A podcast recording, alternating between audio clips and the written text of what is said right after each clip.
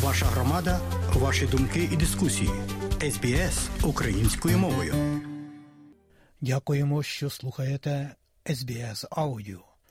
У нашій радіопрограмі «Вістки із рідних земель», з якими вас ознайомить київська журналістка Людмила Павленко. Контрнаступ Збройних сил України вже відбувається на кількох напрямках. Про це в ефірі єдиного телевізійного марафону повідомила заступниця міністра оборони України Ганна Маляр. За її словами, не варто зводити контрнаступ до якихось активних наступальних дій і конкретних дат. Це комплекс заходів, і на Сході вже тривають контрнаступальні дії Збройних сил України. Це плани Збройних сил, які ми не маємо права в публічному просторі обговорювати, в тому числі і самі військові їх не обговорюють. Тому що йдеться, перше, про стратегічну мету наших Збройних сил всієї держави – звільнити всі наші території. Ми націлені на звільнення. І друге, ми націлені на зупинку ворога в його наступальних діях. Треба розуміти, що подібні рішення приймаються, по-перше, за дуже короткий термін. План остаточно обирається таким чином, щоб ворог не встиг на нього відреагувати. Станом на 420-й день повномасштабного вторгнення Росії в Україну втрати російської армії сягають 184 тисяч. Найбільше окупантів вже кілька місяців поспіль Збройні сили України ліквідовують у Бахмуті, який російська армія намагається взяти вже більш як 7 місяців. Ситуація у Бахмуті на даний час контрольована, хоча російська армія перетворює місто на руїну.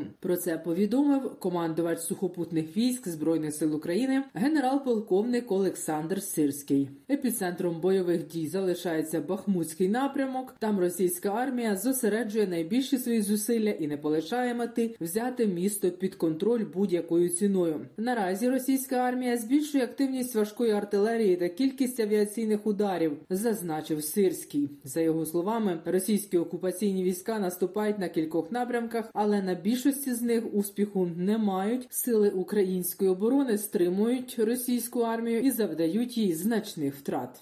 В Україну прибули системи протиповітряної оборони «Patriot» від Сполучених Штатів Америки, Нідерландів та Німеччини. Про це повідомив перший заступник міністра оборони України генерал-лейтенант Олександр Павлюк. Такі системи протиповітряної оборони дозволять захиститися від ударів російських крилатих ракет та ударних безпілотних літальних апаратів, наголосив Павлюк. Посадовець подякував партнерам за суттєве підсилення української протиповітряної оборони. «Патріот» – комплекс далекобійний і може діставати на відстань до 150 кілометрів, а це дозволить відганяти якомога далі російську авіацію від кордонів України, говорить речник командування повітряних сил Збройних сил України Юрій Ігнат. Чим раніше він стане на бойове чергування, тим краще буде і зможемо реагувати і робити ті речі, про які вже давно говорили. Комплекс далекобійний, комплекс може діставати на відстані до 150 кілометрів, а це дозволить відганяти подалі російську авіацію від наших кордонів. Ну і також комплекс може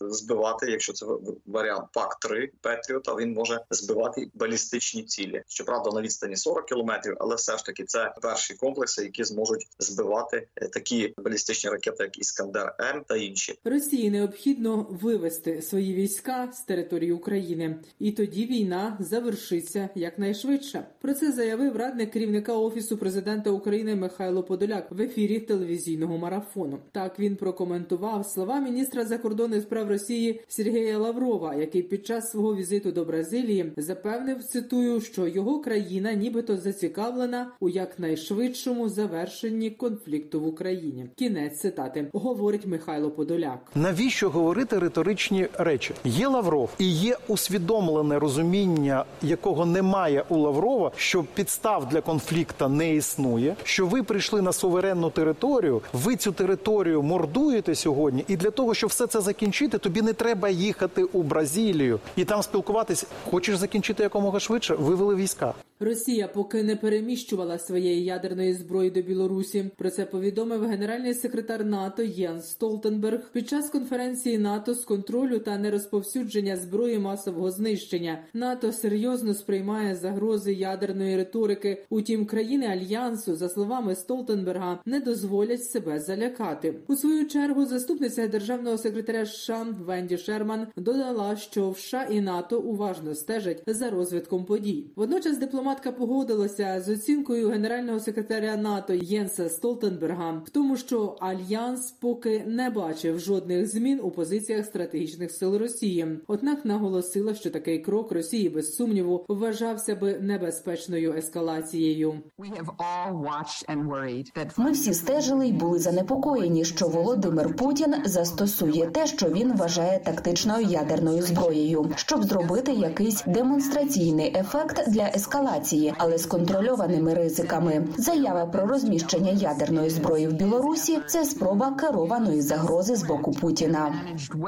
Нагадаю, російський президент Володимир Путін заявив, що Олександр Лукашенко з Білорусі попросив його розгорнути в країні тактичну ядерну зброю. Путін заявив, що Росія має на меті побудувати до липня спеціальне сховище для тактичної ядерної зброї у Білорусі. Він також зазначив, що Росія вже передислокувала туди ракетний комплекс «Іскандер», здатний нести ядерні боєзаряди. Українська авіакомпанія SkyUp розробляє план евакуації своїх співробітників із Суданом, де відбулася спроба державного перевороту. Про це Суспільному мовленню повідомила піар-менеджерка компанії Наталія Калініченко. За її словами, залучені посольство України в Єгипті, консульство у Судані та Міністерство закордонних справ України. Проте перевірити стан літаків у аеропорту міста Хартум наразі неможливо через бойові дії. Компанія «Максар» опублікувала супутникові знімки, на яких видно пошкоджені літаки в аеропорту Судану. Серед згорілих можна побачити і український «Боїнг 737» авіакомпанії «SkyUp». У Міністерстві закордонних справ України повідомили, що в Судані перебувають 36 співробітників української авіакомпанії «SkyUp». Відомство рекомендувало українцям утриматися від поїздок до Судану, а тим, хто перебуває там, уникати відвідування районів аеропортів, військових баз та урядового кварталу.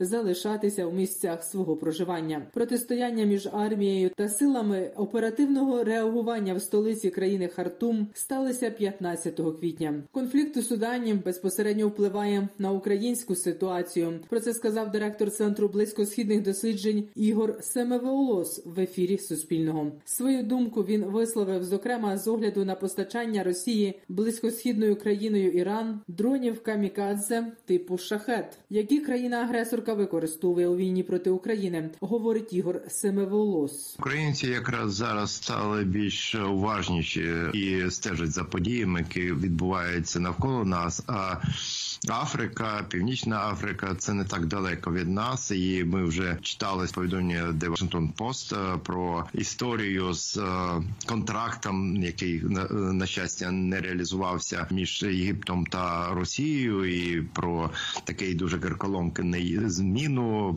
про можливість постачання Єгиптом зброї до України.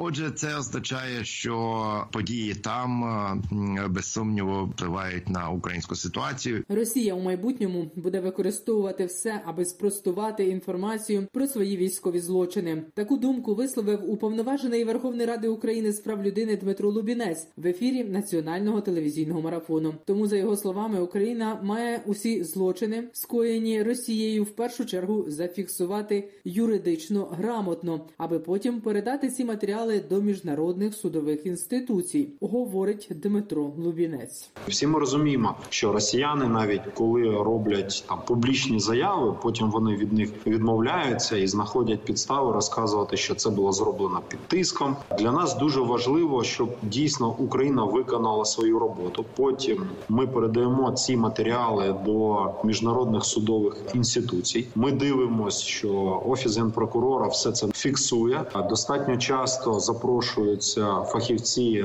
з іноземних країн, які допомагають Україні все це зробити. Нагадаю, 17 квітня російський проект «ГУЛАГУ.НЕТ» оприлюднив відео із зізнаннями у воєнних злочинах в Україні двох колишніх командирів підрозділів приватної військової компанії «Вагнер». Вони розповіли подробиці розстрілу понад 20 українських дітей і підлітків, підриву ями з 60 пораненими, Комісія Міністерства культури та інформаційної політики України працює на території Києво-Печерської лаври. Водночас церковники присутні у приміщеннях, які належать національному заповіднику. Якщо вони не виїдуть, доведеться звертатися в поліцію, розповів в ефірі телевізійного марафону міністр культури Олександр Ткаченко. За словами міністра культури, в Україні є ще дві лаври, які перебувають під протекторатом Московського патріархату. Святогірська на Донеччині належить громаді і Почаївська на Тернопільщині. Зараз у суді Тернопільської області розглядають справу про повернення одного з переданих храмів лаври Кременецькому заповіднику. Подібні процеси відбуваються і на Чернігівщині. Там працює комісія. Великдень в Україні минув без особливих правопорушень завдяки вжитим посиленим заходам безпеки та свідомому ставленню громадян. Про це повідомив перший заступник начальника департаменту патрульної поліції України Олексій Білошицький. Він зазначив, що конфліктних ситуацій між вірянами Православної церкви України та представниками Московського патріархату під час великодніх богослужінь не спостерігалося. Учасники українського гурту «Антитіла» продовжують гастролювати країнами Європи, доносити до людей правду про війну в Україні і збирати кошти на потреби Збройних сил України. Про це розповів соліст гурту, військовий парамедик 130-го батальйону територіальної оборони Збройних сил України, засновник благодійного фонду «Антитіла» Тарас Тополя. Нас наказом НАТО вивели з передової, повернули на сцену співати і займатися, чим ми займалися до війни. Так, у нас є благодійний фонд «Антитіла», в якому триває збір зараз на антидронові рушниці. На 5 ми вже зібрали, закупили, доставили на передову. Ще зараз 5 комплексів, це ще 6 мільйонів гривень. Зараз нам не вистачає 900 тисяч, щоб закрити цей збір. До речі, всіх закликаю, хто дивиться antitila.ua, заходьте на фонд, підтримуйте цей збір. Ви можете підтримати інший збір, це, наприклад, на підтримку дітей наших загиблих побратимів. Близько 22-ї години 19 квітня по всій території Києва у небі спостерігалося яскраве світіння повітряного об'єкту. За попередньою інформацією Київської міської військової адміністрації, це явище стало результатом падіння на землю космічного супутника НАСА. Аби уникнути жертв від падінь на землю уламків, у місті та по всій Київській області було оголошено повітряну тривогу. Протиповітряна оборона не працювала. Людмила Павленко, Київ, для SBS Аудіо.